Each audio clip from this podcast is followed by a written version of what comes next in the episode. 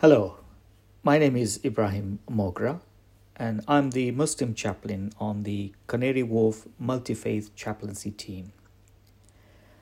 I would have liked to present this in a context other than the COVID 19 pandemic lockdown context. Alas, it seems that most of us who are trying to share some thoughts are having to package and place our thoughts, feelings, and ideas within the context of the pandemic. We were hoping that by now we could have moved out of the pandemic. Sadly, the virus is still with us and perhaps will remain with us for a while longer.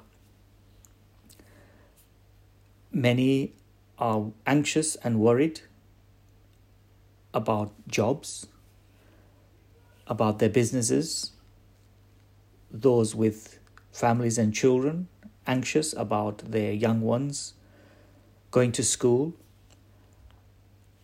And there are so many other anxieties and worries that people are going through.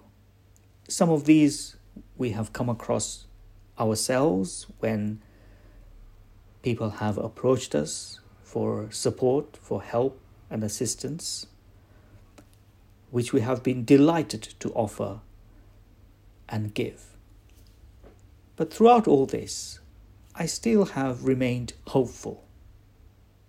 I've only recently heard about the progress made by our scientists in trying to discover a vaccine for the virus.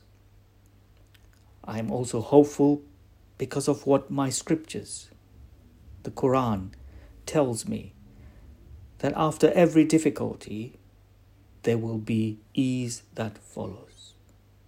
Some have explained this that with every difficulty, along with it, there is also ease.